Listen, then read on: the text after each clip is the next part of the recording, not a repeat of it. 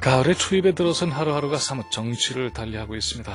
풀벌레 소리는 여름의 절정을 넘긴 시간을 아쉬워하고 수그러든 태양의 열기도 이제는 제목을 다했다는 생각에서인지 긴 그림자만 남기고 초연하게 사라집니다.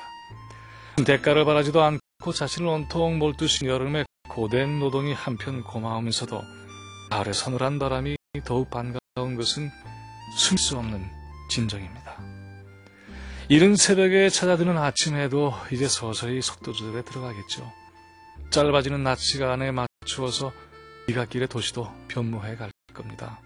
길은 온법이라고 하는 것은 우주적 생명의 돈을 따라 전개되는 것인지라 움직임의 규모는 감히 가늠할 수 없을 정도이지만은 우리의 일상에 스며드는 힘은 매우 구체적이고 섬세해서 우주 전체의 맥박을 감지하는 신비를 맛보게 되는 듯합니다.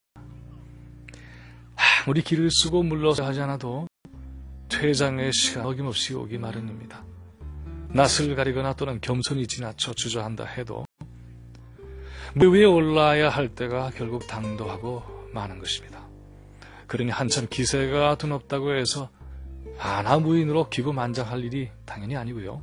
나야 뭐 하면서 미적거린다고 자신이 감당할 차례가 그냥 지나쳐주는 것도 아닌 것입니다.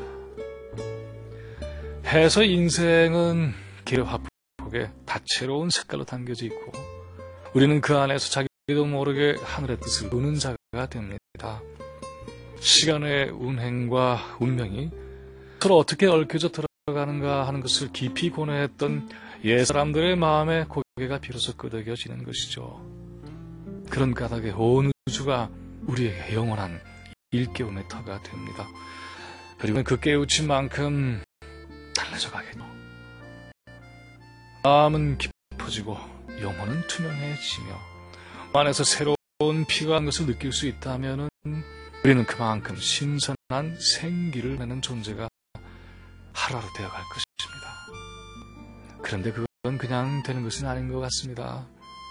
시절의 변화와 함께하는 마음과 그리고 몸을 갖춰가는 일과 아주 깊숙이 관련이 되어 있다라고 얘기를 할 수가 있을 것 같습니다. 그러나 우리는 도시의 문명에 오래 익숙해 나머지 자꾸 그런 능력을 잃고 있는 것은 아닌가 이런 생각이 듭니다. 여름이 우람하게 무장을 한 장수가 불마차를 앞세워서 이글거린 표정으로 들판을 거세게 달려온다면은 가을은 다소곳하면서도 우아하게 미소 짓에 사뿐히 다가오는 코스모스 언덕길의 여인인 듯합니다. 저인지 가을은 향기롭고 또한 우아한 자태를 드러냅니다. 그건 매우 유혹적인 시간을 의미합니다. 신비롭기 때문이죠. 뿐만이 아니라 가을은 잔뜩 신경을 구세우며 무장했던 것들을 풀고 원초의 심성으로 돌아온 계절이기도 합니다.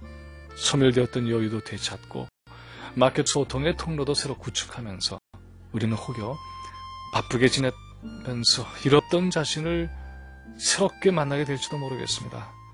가을 저녁에 기분 좋은 바람 속에서 이제 새로운 이야기를 시작해도 괜찮은 시간이 시작되나 봅니다. 아, 그 도시는 그래서 답게 느껴지네요. 김민웅의 세상 읽기였습니다.